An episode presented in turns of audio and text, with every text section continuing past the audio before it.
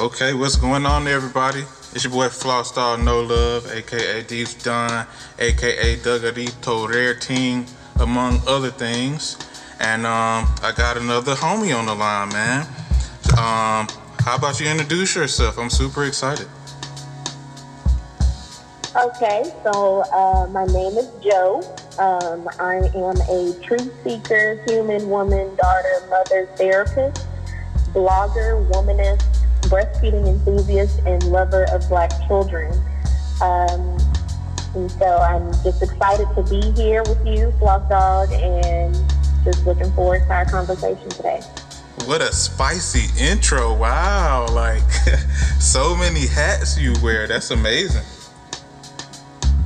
Yes, yes, yes. I think it's good to just kind of be able to uh, show up as who I am rather than allow people to kind of make their own uh, make their own idea of who I am. So I just like to kind of bring it forth from the beginning. It makes so much sense, and it's it makes sense that it's specific too, because like if I usually just say like oh I'm an artist or rapper, and it's like so general, like people can just fill in their own blanks when you give them the opportunity mm-hmm. to. So it's it's very telling that you introduce yourself in such a way. Um, I was just thinking about when um, when I first met you. I think it was when you were the you were the president of ABPsi, the Association of Black Psychologists, mm-hmm. and I could just mm-hmm. tell like right away that you just have like kind of like a regal aura about you. You know what I'm saying? And mm-hmm. I You're think the second person to tell me that. it's a fact. It's a fact. I appreciate that. Like, um, especially like you can definitely tell in college too because it's not too many girls walking around with a regal aura about them. But um, mm-hmm. but yeah, I could tell immediately like, okay, this this girl's not taking shit. And it, it wasn't even like you were like a mean or intimidating kind of way, but it's just like you were confident in who you were, and I knew that I couldn't tell you different. And it was a respect thing immediately, you know what I'm saying, before we even ever had a conversation. So that's the kind of person that Jo is, ladies and gentlemen. Well, yes, I do appreciate that. And I can say a lot about you, about your creativity, and about how you show up in a room. And um, like I told you before when we were preparing for this, that I love your voice. Um, and so I think it's cool that you have a podcast, and um, I kind of watched you from afar. Um, outside of you know our interactions in undergrad, just watching you while you were away in China and all of that. So I thought that was pretty dope, and I look forward to working with you. Yeah, I never, I, I've thought uh, very recently about how people uh, perceive me. You know, I've been thinking like, what would I think if I met me at like any given time? Mm. And I, I don't know. I don't know the answer. So it's always very interesting when I hear people how they perceive me because usually it's I'm like, really? So so could you go into that a little bit, like how you said, um, like how how people feel me in a room? Um, so I would say like I remember you from undergrad, but I would say in undergrad I just felt that you were like quiet. You came to me as like just not a man of very a man of very few words and um, I remember kind of getting our introductions were like with Sims and all of that. We didn't have very many um, men in our psychology department, but um, it was kind of like when you did speak, you had something to say. And so um, I always thought that was interesting. And then I, I don't remember the event that it used to be, but it was like an open mic night type of thing at A&T and I remember you performed there, and I was like, "What the hell?" it caught it caught me off guard um, because I didn't really. I felt like I didn't really get to know much of your personality in undergrad. I felt like it was just kind of like business, you know, us doing you know ABPsi and kind of being involved with that. But um, seeing you and like your music and kind of being um, following one another on social media, I feel like I've been able to kind of like piece together um, who you are, and uh, so that's been an interesting journey. Wow, that is that's something. Um, that's I've definitely heard that. Uh, you know, when I speak, it's usually uh, something worth saying. Um, I try to. Mm-hmm. It's not even a conscious thing. It's just like, why would I say anything if it's not contributing? You know, that's. I'm, I'm, I'm, sometimes I think I'm too literal, man. Uh, really, and we're, we're going to be talking about media a lot, and that kind of leads me into uh, what I was just thinking about because um, the media uh, talks so much about uh, mental health these days, and mm-hmm. it, it's it's kind of like watching those uh, prescription drug commercials where it's like, do you have this and this and this, and it's like so open ended where it's like, is that me? Like that's how I feel whenever I'm watching like people talk about mental health and stuff, and it's like, it's like, wait a minute, like do I need to have a conversation with somebody? Like, what's going on? Is it real? Like, I don't know, man. I feel like mm-hmm. mental health has been such a hot topic for like the past year and a half, and it really hasn't mm-hmm. been. And um, that's another reason why I wanted to get you on the show because um, because of your psychology background and like you're still actively involved in the community. And um, Mm-hmm. And I wanted to see like if you notice that in the media and on TV and like what are your thoughts on that? Uh, so yeah, I think that we are getting a surge of kind of being inundated with a lot of information. I think just with the technology age that we're in, we have access to a lot of things, and um, and so we see kind of many facets of mental health being played out in the media, whether it's you know uh, when we're having a lot of these uh, white men that are uh, perpetrators of violence, um, you know, in various ways. You know, once they're caught, you know, it's oh, he had a mental illness, and you know, these different things, and it kind of um, stigmatizes a, a great amount of people that do suffer with mental illness because those are not the same. Um, and so, uh, well, we know that people with mental illness are a lot more likely to harm themselves than to harm anyone else. Um, also, the good part about it being in the media is that it's, um, in a way, kind of teaching us and showing us what it looks like. Um, and so, mental mental health or mental illness or uh, mental health challenges has always kind of been around, but it's about how it's being um, how it's being shown, and we kind of have a name for it now, as opposed to saying, "Oh, that's crazy Uncle Joe. You know, he has issues, whatever." You know, now we know that okay, Uncle Joe might have, um, you know, might have schizophrenia, or you know, may have challenges with um, substance abuse, things like that. We're also seeing a lot of um, a lot of coverage on, you know, the the heroin epidemic and, and who that's impacting and different things like that. So um, I do appreciate though when I see uh, therapists on TV. Um, and so I'm not talking about your Dr. Phil's and things like that. And I don't even think he really has a background in um, mental health. But I'm referring to um, some of the shows that we're watching is helping normalizing uh, getting help. And so, um, so now mom is recording go back to watching TV. Shout out to Young Sana. Okay, but you, you said you wanted to watch Bubble Guppies, so go watch Bubble Guppies, please. Go, close the door.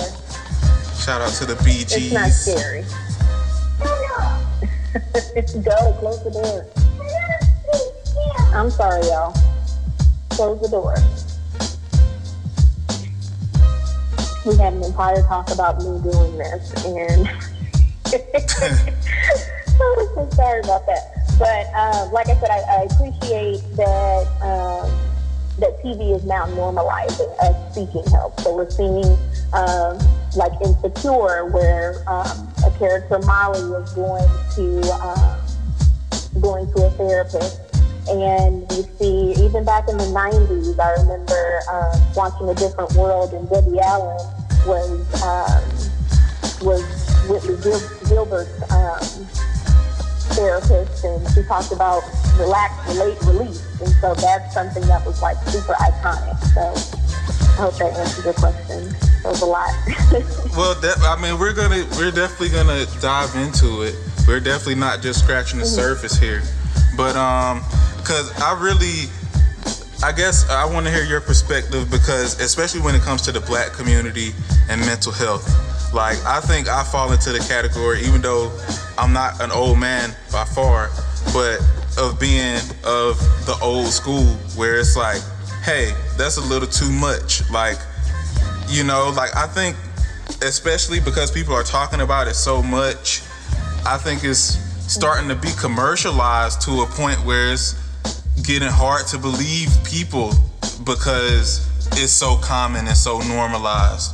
Like I'm so tired of hearing mm. people say they're quote unquote triggered when it's real people out there with real conditions and things really trigger them. Like, you know, I feel like that shouldn't be like a casual phrase because it's a serious problem. Mm-hmm. And like another thing yeah. that kind of gets me is when I the the whole craze. I haven't seen it as much lately, but definitely in the past couple years, the uh, what is it? The animals? What do you call the animals that people have? Coping animals or something like that. What is it? Oh, service service dogs or service animals. Yeah, like when when people start getting peacocks and ferrets to do that, it's like, come on, like, what are we doing here? Like, is it just me? Like, am I overreacting to that? Is that an old school black thing? What is that? Uh, so it, that's hard to answer. Uh, so you talked about a few things. Um, so I, I, wanted to, I guess, go back to what you originally stated about um, kind of it being becoming mental health or seeking help is becoming um, so commercialized and all of that. And so um, I definitely agree with you on that part because so it's kind of like a double-edged sword, I guess, if I'm using that right phrasing. But it's like on one hand we have where we're you know, becoming more educated and things like that. And then on the other side, we have um, where um, the idea of uh, mental health challenges um, are often being overused. And I think when we see that, it's usually by people, it's by lay people, not by the professionals in the field. It's by people that, you know, got their degree from Dr. Google, you know, from the School of Google or, you know, School WebMD.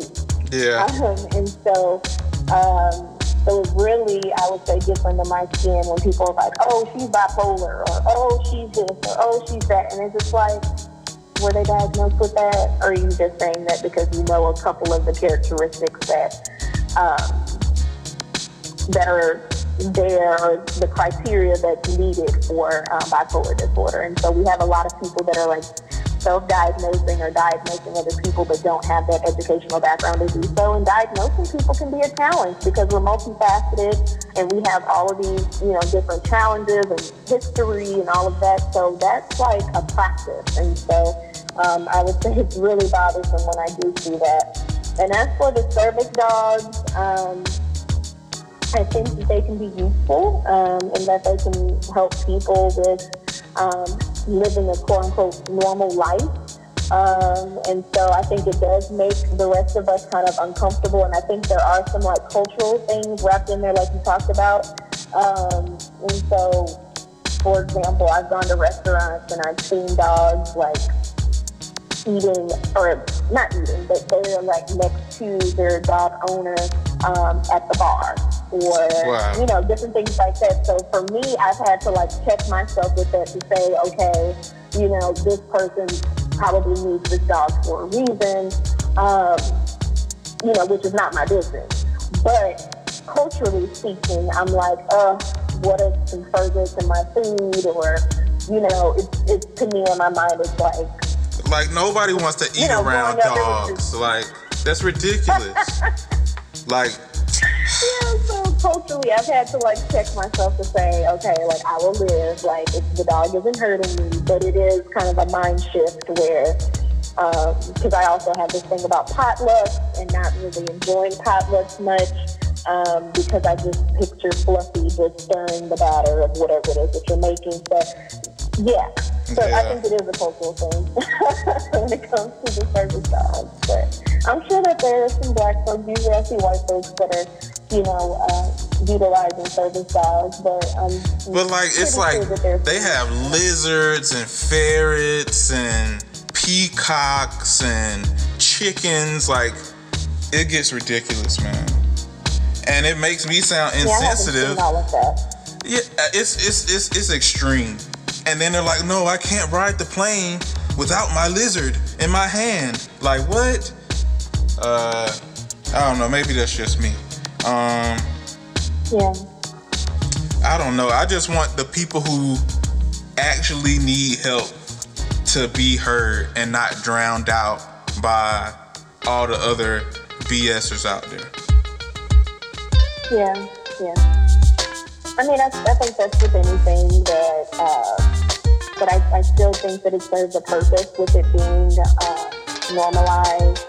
And I, I actually think that most people should, you know, seek therapy at some point in their lives. You know, it doesn't necessarily have to mean that, um, I mean, well, that's a whole other thing with like insurance and things like that. But if you're private pay, um, you usually don't have to be diagnosed or anything like that. But um, with insurance, you do have to um, usually receive some type of a diagnosis, like when you go to the doctor and you're seen, they provide you a diagnosis for your, your visit. Um, so there's a lot of things there, but um, I think with mental health, it can definitely assist with, um, you know, transitions, with uh, grief, with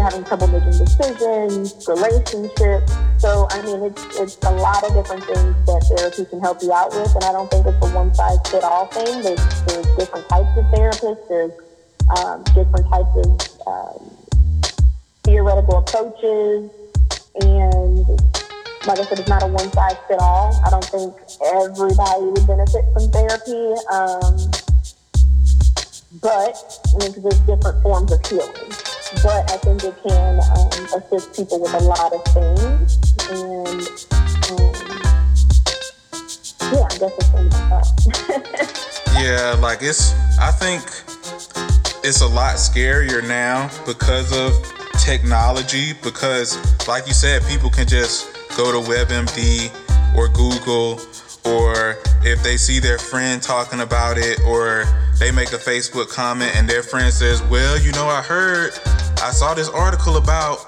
like, it's really dangerous, like, mentally right now in the world. I think it's more dangerous now than ever. Mm.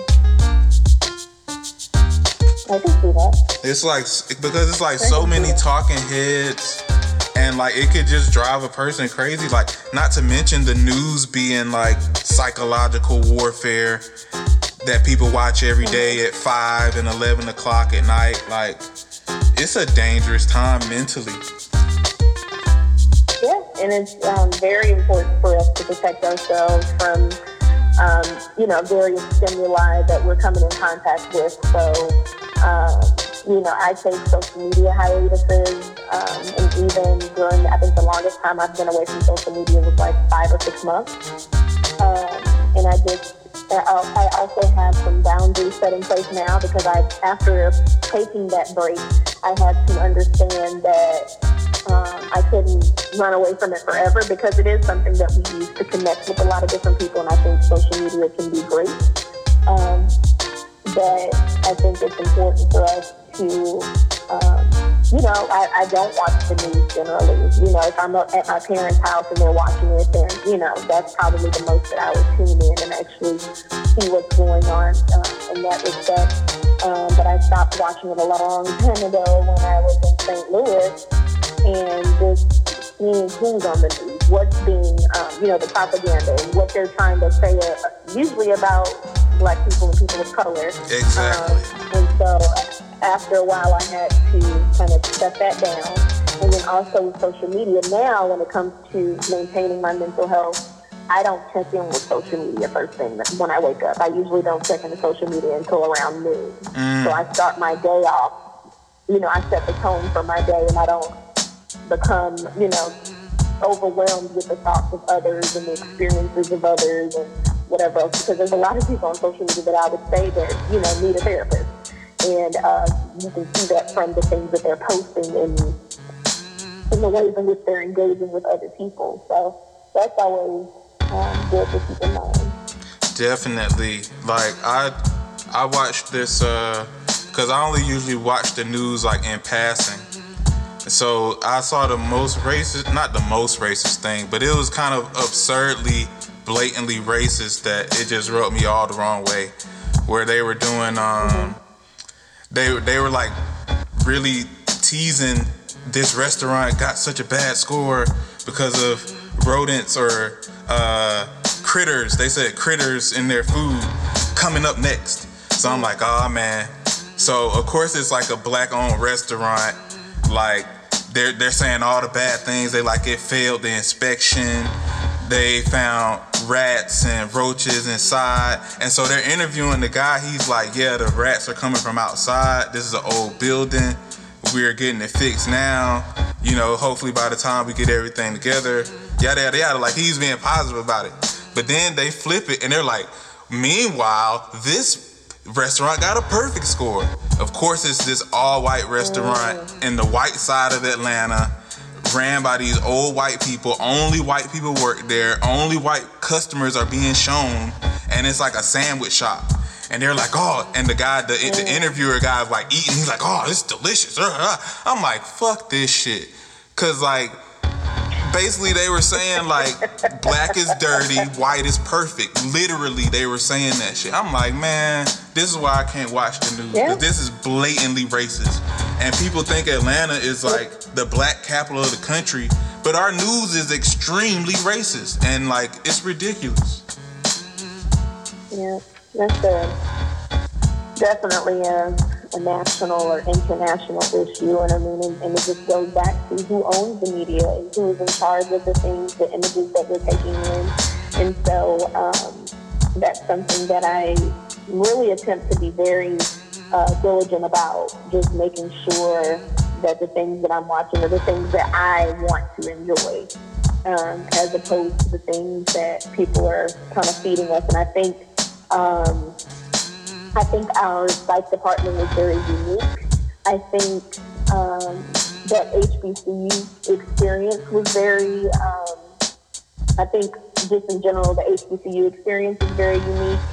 Um, and I think just the people that we were surrounded by and the, uh, the information that we um, had access to and the conversations that we engaged in kind of has led us to the way that we, the way, you know, it, it uh, kind of changed our worldview as far as, um, you know, how we kind of pick up on some of these things that are happening around us. Because I think those that did not have that experience view it in a different way and may not understand the impact of media and the way that it is very anti-black and, um, you know, some other things, you know, how it, you know, impacts our mental health and, you know, rather than um, us using it as a tool is using us. You know, so. Yeah, definitely. Um, it's like they, if they don't have the experience, it's like they kind of have a blind spot to it, and that's why I end up having like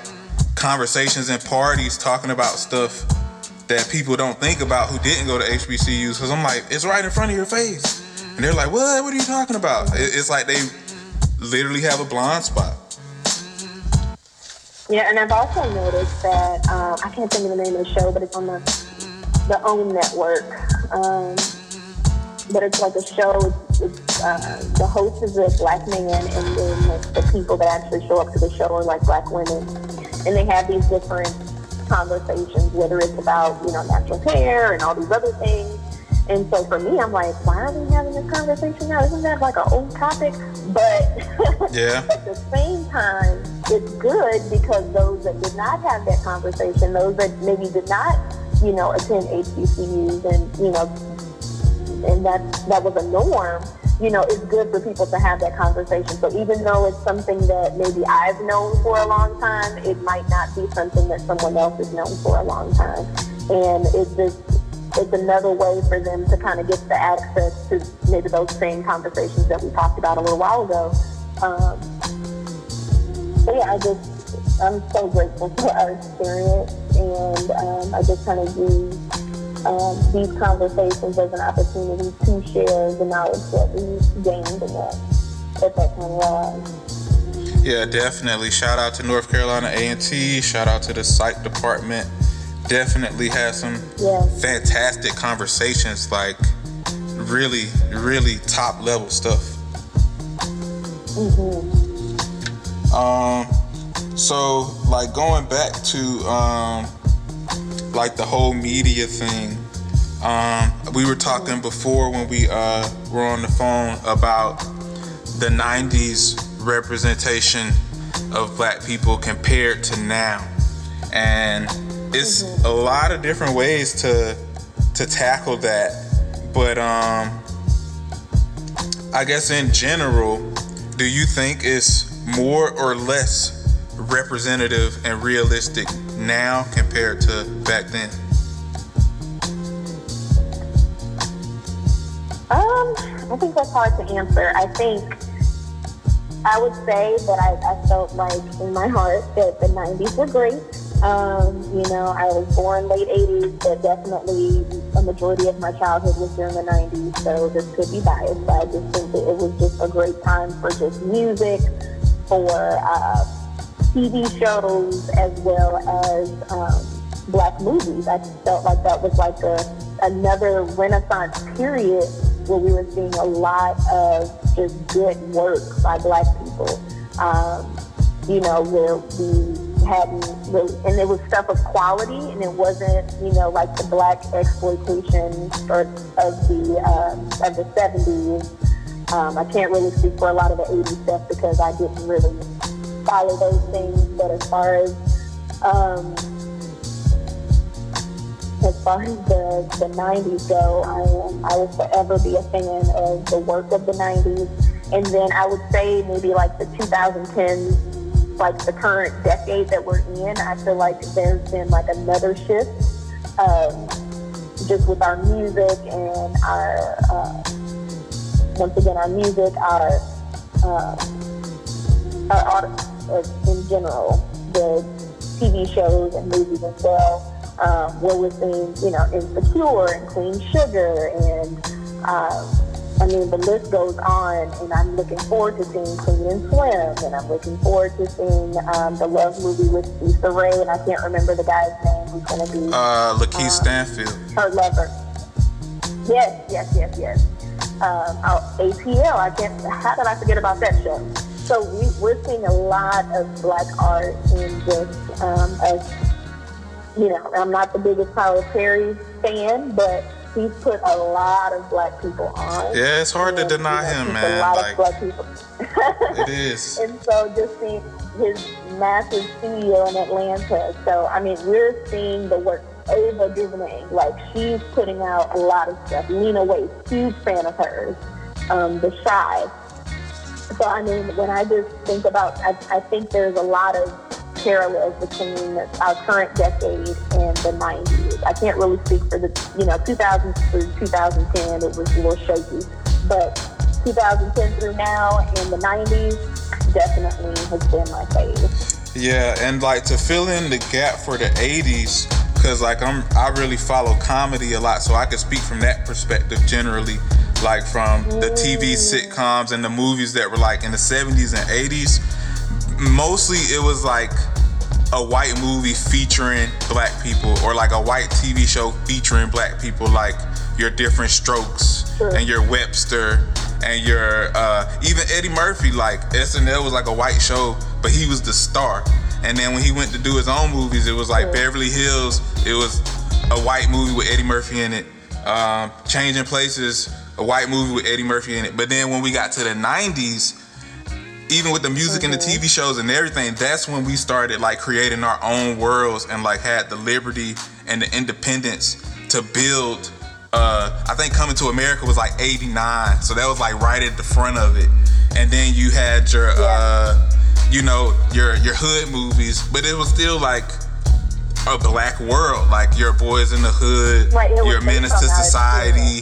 Like it wasn't their movie telling featuring us. It was like our movie with black directors, black writers, black stars, and and TV and and even going into music. Like we started seeing more people owning their own thing, and it didn't have to be under anyone else. You had your Master P and your Bad Boy, um, Jay Z.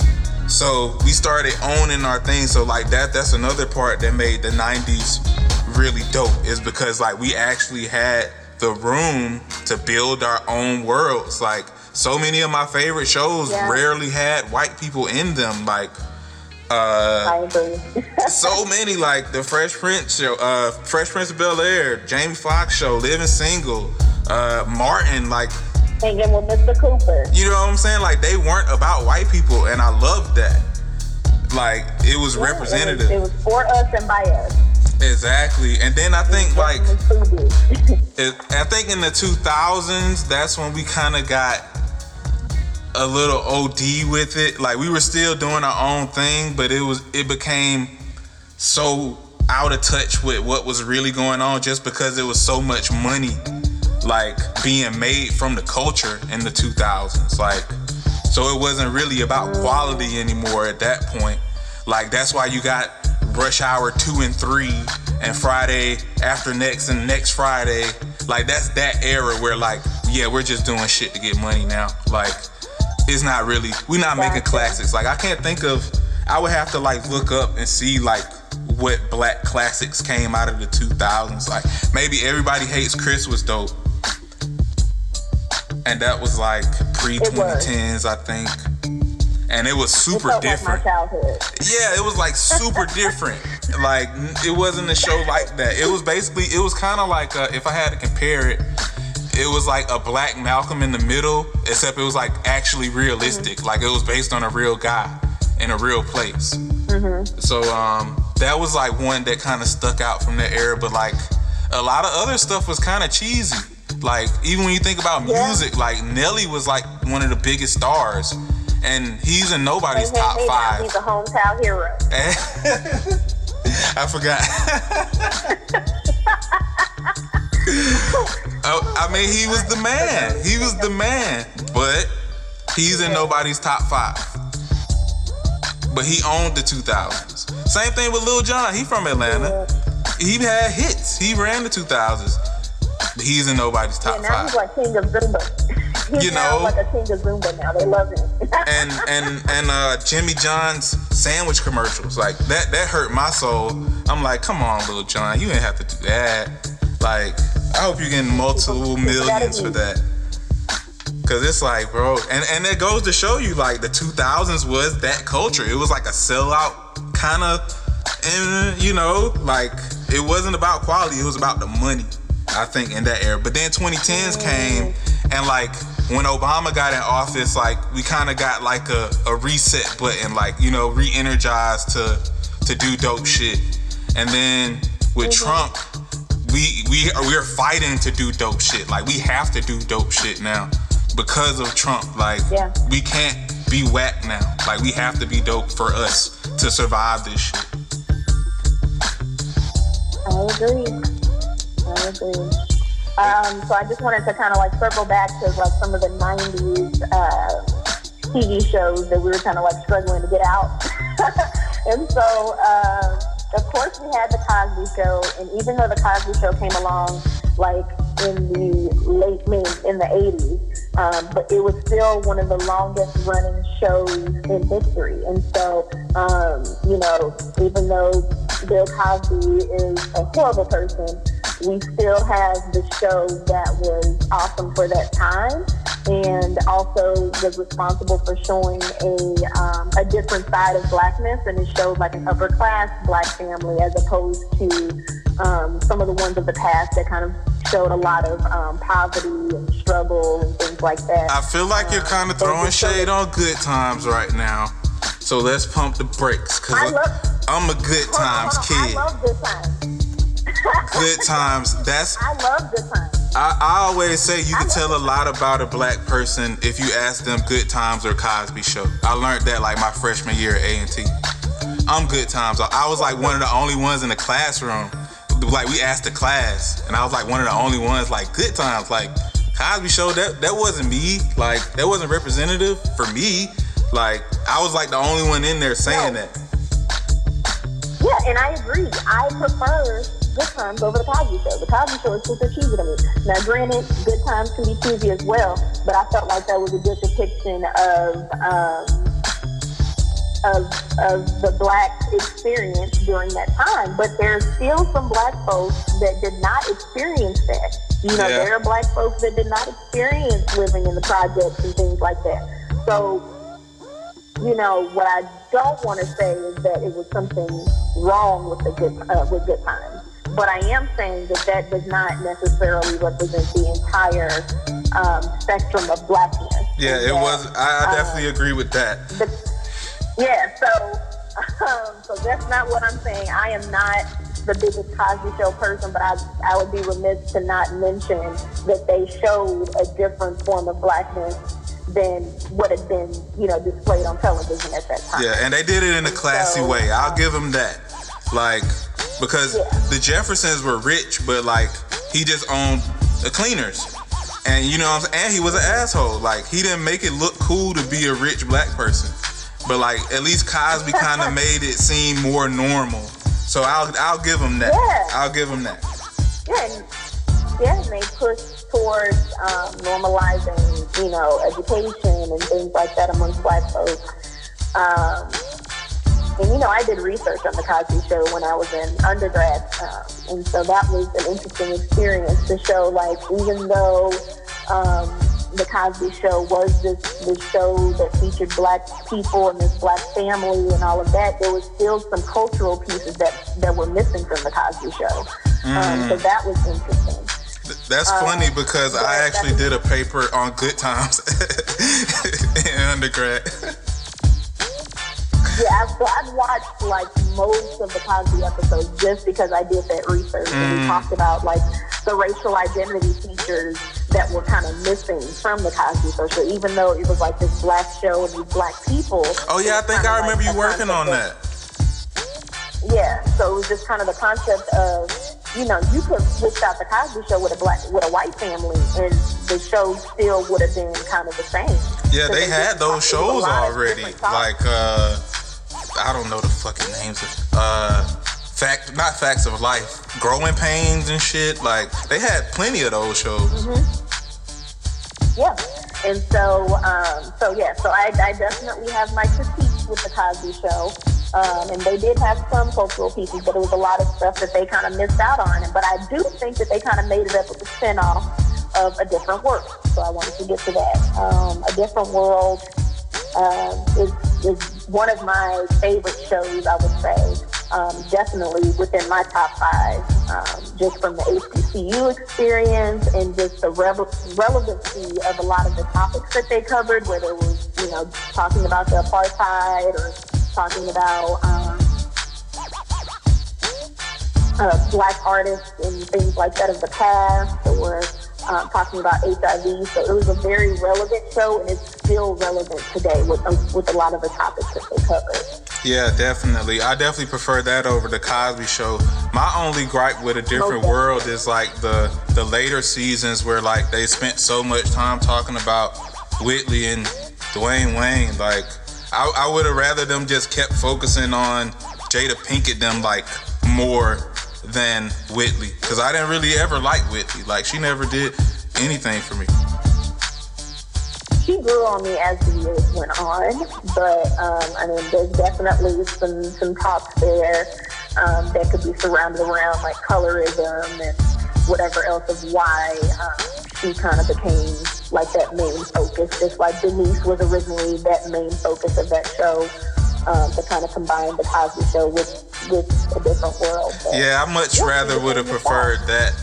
But um, they I, I just uh, like watched a video about that. They said that basically the the reason why that show happened was because like uh, Lisa Bonet, that's her name, right? Mm-hmm. Because she didn't want to be on the Cosby Show anymore. Like she wanted to do her own thing, and it was kind of like a punishment from Bill Cosby, because like she wasn't really conforming to what he wanted. Like I don't know if it was like personally or professionally or whatever, but he kind of like you know pushed her off, and like they kind of had to come to terms to for her to come back because she ended up coming back on the show for some reason.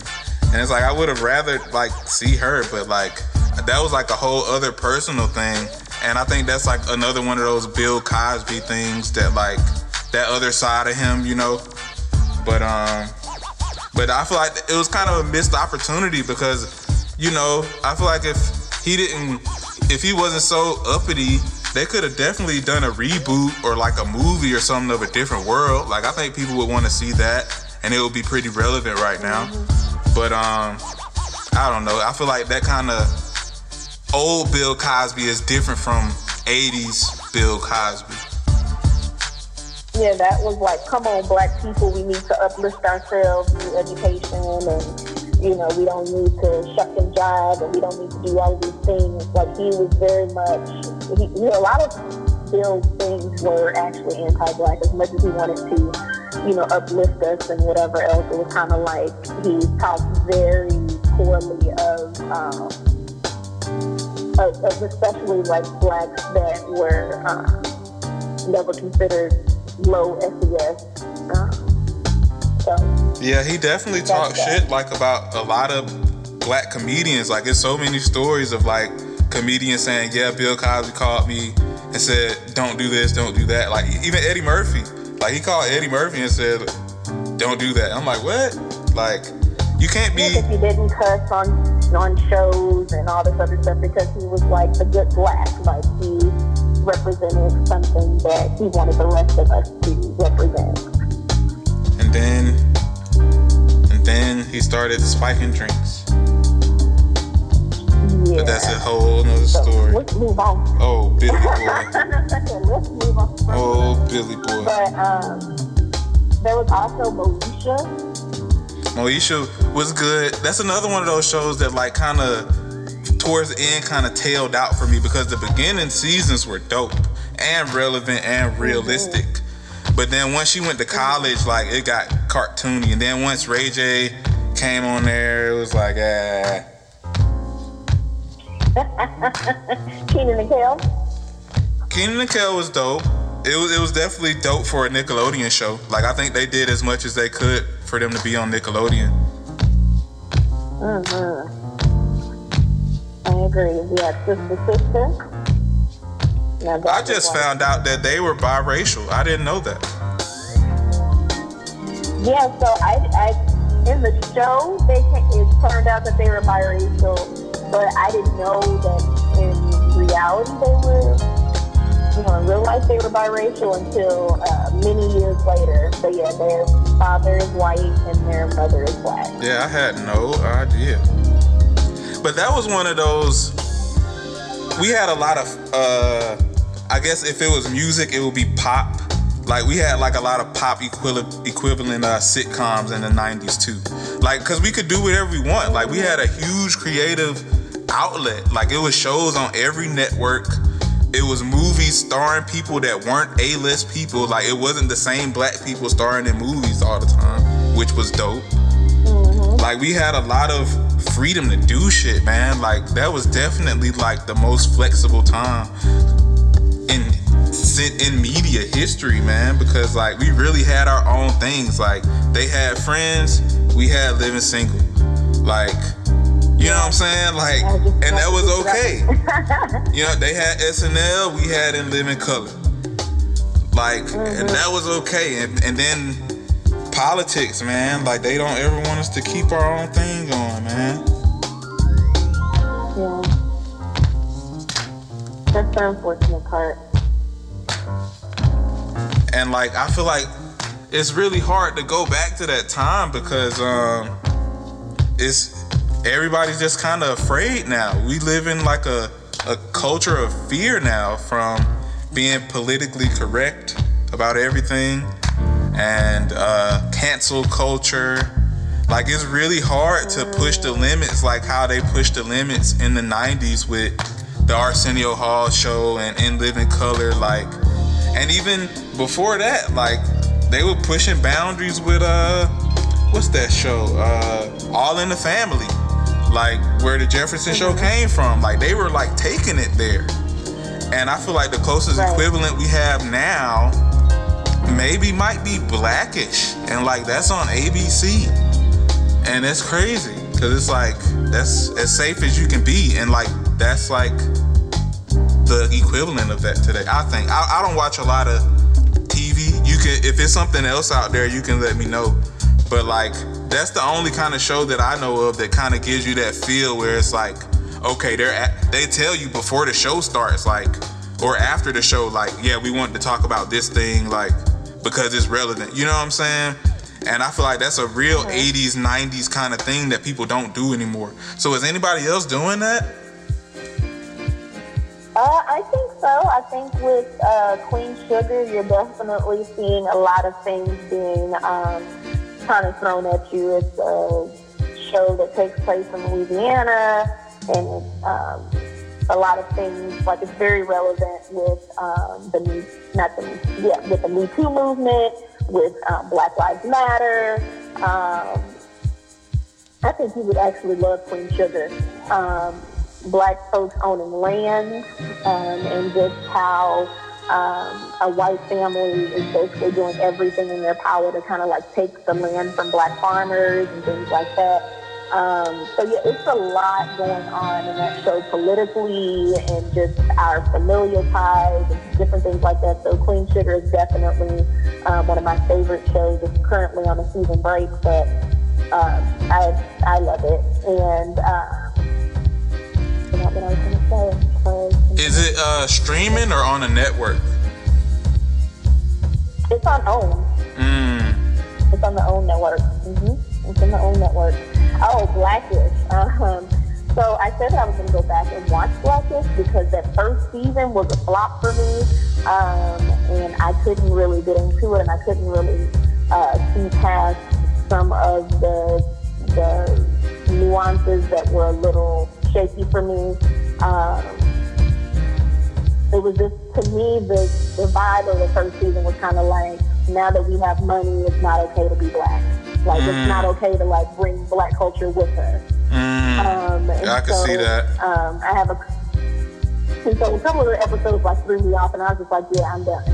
Um, but one of the episodes, it was um, the I think it was the older boy. I can't remember. I don't know the character's name like uh, very well, but the older boy, he um, was I think turning 13, and he uh, had like this Jewish friend, and he really wanted like a bar mitzvah. And so his dad was like, no, we don't do bar mitzvahs, different things like that. And he was like, no, I'm going to give you your own rites of. And so they were standing in the backyard, and he didn't know anything of what he was doing. He didn't like contact anybody in the community or anything like that. He took it upon himself to give him this rites of passage that was complete bullshit. But he gave him this rites of passage, and as part of the rites of passage, he threw like dirt at the boy's face, and I, it just felt to me very mocking of Mm. the. Wow. Um, and then there was another episode. Uh, there was another episode where uh, it was they were talking about it was Laurence Fishburne was in this episode, and the dad and the son. Um, they're basically teaching the son to acknowledge his people when he walks by them, and so it's something almost that we don't even talk about, but it's innate um, that you know when you walk past your people, black people, you acknowledge them. That's a that's a worldwide thing, loud. by the way. That's all over the world. Like even in China, like Yeah, it's a bunch of. Africans over there, and I, they know I'm not African, and I know they're not African American. But no matter what it is, we gotta do the nod. Yes, and so in the episode, the little boy wasn't doing the nod, and they were like, uh, "Something's wrong here." And so they were like trying to teach him that and all of that. And by the end of the episode, because the little boy was like a nerd, uh, by the end of the episode, um, he he did the nod to somebody, but it wasn't a black person. It was to a fellow nerd. And so they were like, "Oh, well, you know, things are different," and all that. Ah, like, no, this is not okay. That's bullshit. and like, it so, made me. Uh, I kind of remember that um, it's it's kind of messed up like if you thinking that they're mocking black culture because another one of their longest running shows that came out around the same time is fresh off the boat and like a main premise of that is the boy from taiwan who loves black culture like that's like the whole running joke of the show and it's the same network so now i'm kind of questioning blackish now, man, because they are they are pretty popular. Like all of them. I mean, they've been out. Like Anthony Anderson isn't new. Um, Tracee Ellis right. Ross isn't new. Like they've been around. They've been doing dope shit. But like now they're bigger than ever. Like that whole network is like even um Sofia Vergara and Modern Family like insanely popular now. And like all of those shows are like and kind of feeding off of a particular culture and not I don't know, man. It, it kind of makes me uncomfortable. You know, like it's it's hard to describe. Like it's good that it's black people and Asians and Latinas that are really popular and getting money, but it's like at what expense is that? Like, is it worth doing that? Mm. Like, and it, it just was kind of exploiting a little bit. Especially like they got 3 mm-hmm. damn spin-offs of Blackish. Like they got the what is it? Uh, grownish. Grownish, I love it. And uh, and mixedish. Like at this point, it's like, what are we? What are we doing? Like, I don't know. but I, I was told that Blackish got better. Like I heard that a lot of people kind of had like some issue with the first season, and, and it got better and blacker, and you know, kind of served its purpose as the seasons went on. So I said I wanted to sit through the first season and kind of get through it and what the rest was about. Because I would kind of like keep it from time to time to like see what was going on in it. Because I know there was like a really good um, one that was about uh, slavery, I guess. Um, but yeah, so I, I, said I wanted to go back and like rewatch it in a different lens and. And you know, my politics have kind of like changed over time. So I was just like, you know, maybe, you know, with a softer and more gentler um, approach, I will appreciate it, you know, differently than I did in the past. So we'll see. I see the Peter. You know I got the Jones for my own Rashida. Can you put me on with the Nagarita? She stay on my dome, she gon'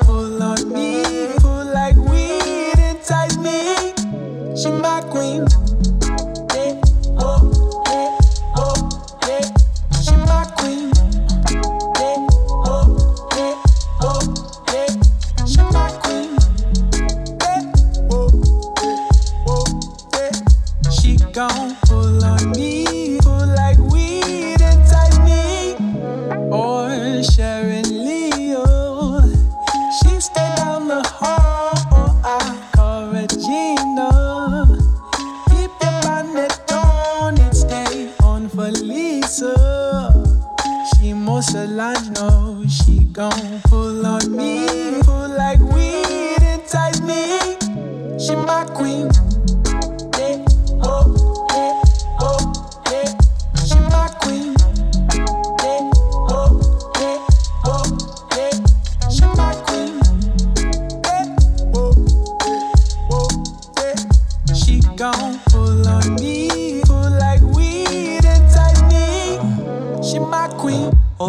up to a high esteem. Baby girl, you're looking like a goddess. Don't be so mad. While I have you here with me, I just wanna do things that you can't believe. I'll pick you uh, up, pick you up, and put you on your throne. Cause you were made to reign, girl. The sunshine in my world. I do it all cause she my queen.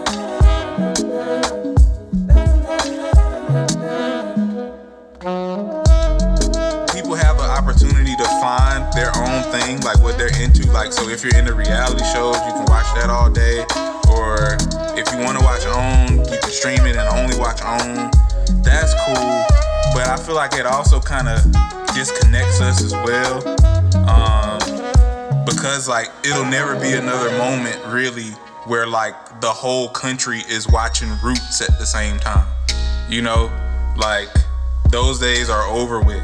And I feel like that was important and that was super dope and it was relevant and everybody felt that. But now it's like very hard for everybody to feel any one thing. Like it's so much divisiveness now. It's crazy. Yeah. I agree. Um yeah, man, these days we live in, man. Like I really I just like that's why I'm I'm really thankful that we have our options to choose what we want to watch cuz like I don't have to watch the news if I don't want to. And like I can watch more stimulating mm-hmm. things and not have my brain melt. I was just talking to uh, uh the last show I recorded actually was with another friend of mine and he was saying um that he's been watching uh hell is that dumbass? 90 Day Fiance a lot. And like he mm-hmm. he's like just coming in from China too. He's about to go back later next month. But um, and he's and he's just mm-hmm. telling me all these crazy scenarios because like he's watching it with his grandma, and I'm like, man, I hope you're still reading books, man, because like your brain is gonna melt with you just watching 90 Day Fiance. Because I'm pretty I sure it was pretty interesting though it just sounds dumb. Like I, I, told him I was gonna check it out, but like he told me he was telling me like uh like they match up people and a lot of times they're from different countries. So he was like it was like a redneck white woman matched up with a Nigerian man and she went to Nigeria mm-hmm. Trying to get him to come to America. And I'm like, this sounds like nonsense. Like this just sounds like a bad idea and you're watching it. Yeah, it is. So protect yourself, like protect your mental. Yeah, most definitely. So yeah, I can appreciate the streaming. Uh, not only is cable like super expensive, but um, you know, streaming does allow us to have uh, more autonomy when it comes to the things that we want to um, expose ourselves to.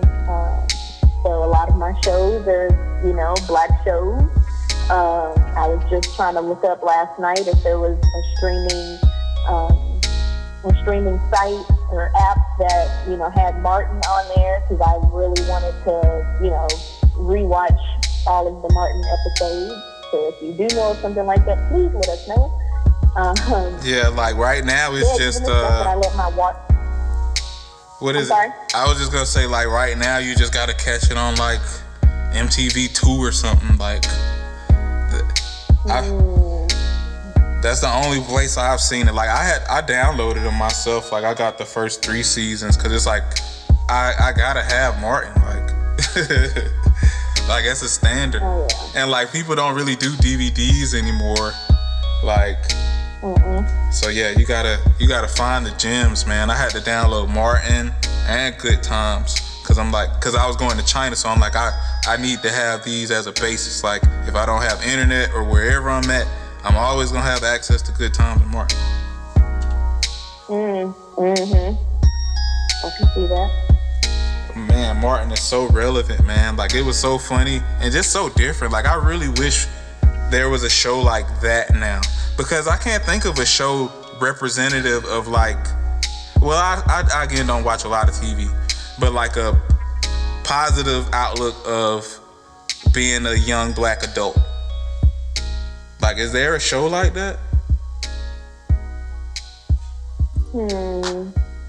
What do you mean a positive outlook? Like, I guess a comedy, not something super dramatic and not something about family, but just about young adults, kind of like a black friends, like, cause that's kind of like what Martin was too, like a group of friends, black friends.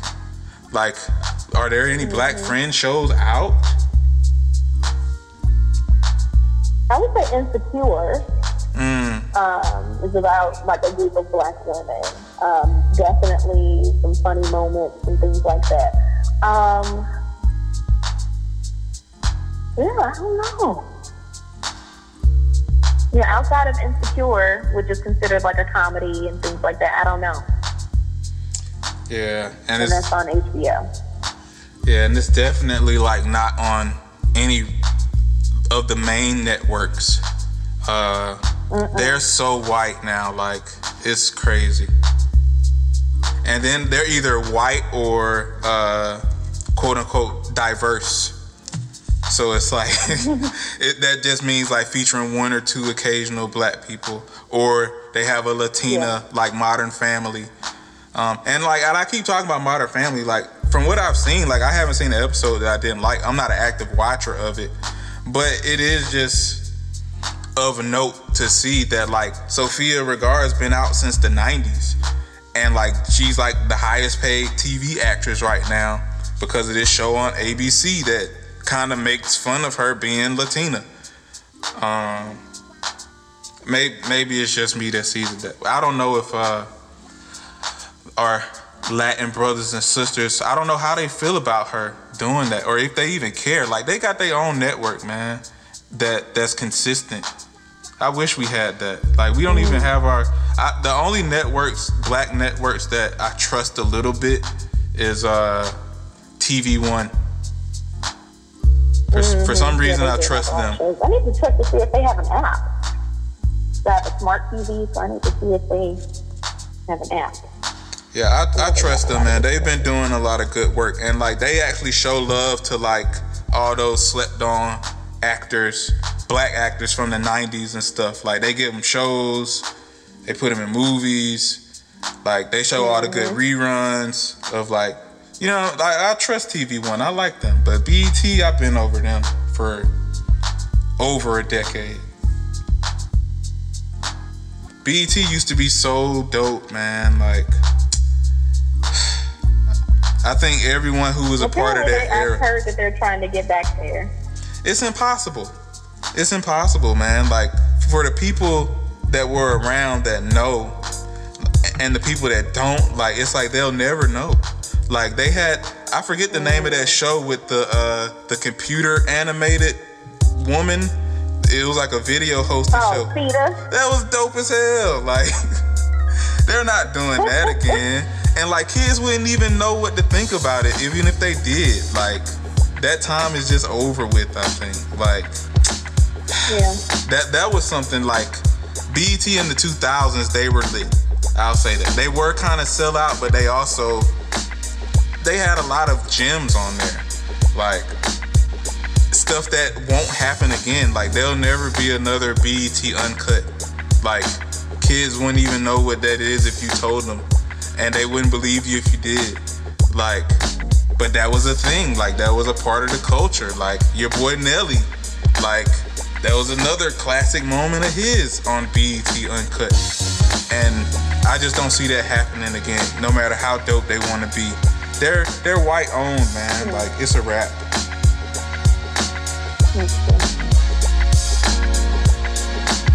I hate BET. Never liked it. But um, we coming up on the hour, man. I forget how how long I told you to put aside. Yeah, you said about an hour. Okay, man. Well, what better way to end it than than saying fuck BET? No, I'm joking. Um, but it's definitely been a pleasure, man. It's definitely been a pleasure. I'm glad you had the time. Yeah, thank you for having me and thank you so much of me to um, want me on your show. And I look forward to working with you again. 100%. I, I definitely I feel like I got over some of my nerves. There were moments and times where I had to like check my anxiety, but otherwise, this was a fun experience, and uh, you definitely made it easy. Awesome, awesome. And um, and if you want to plug anything or shout out anything, go ahead and do that now. Um, so on Instagram, I am at SPL Queenie, and that's S P L Q U E E N I N. And um, I also blog, and the name of that blog is Black Girl Lessons, and it's Black Girl Lessons blog on Instagram. And that's it. Okay, well, we definitely appreciate you at FlossDawg Radio. Um, and yeah, we look forward to, to talking again, man. Because uh, I feel like we still just scratched the surface of so many things. I agree. I feel like we talked about a lot of things in that hour, so it went by fast. definitely, definitely. Well, enjoy the rest of your day. Shout out to everybody who's listening, and um, we are out. All right, thank you.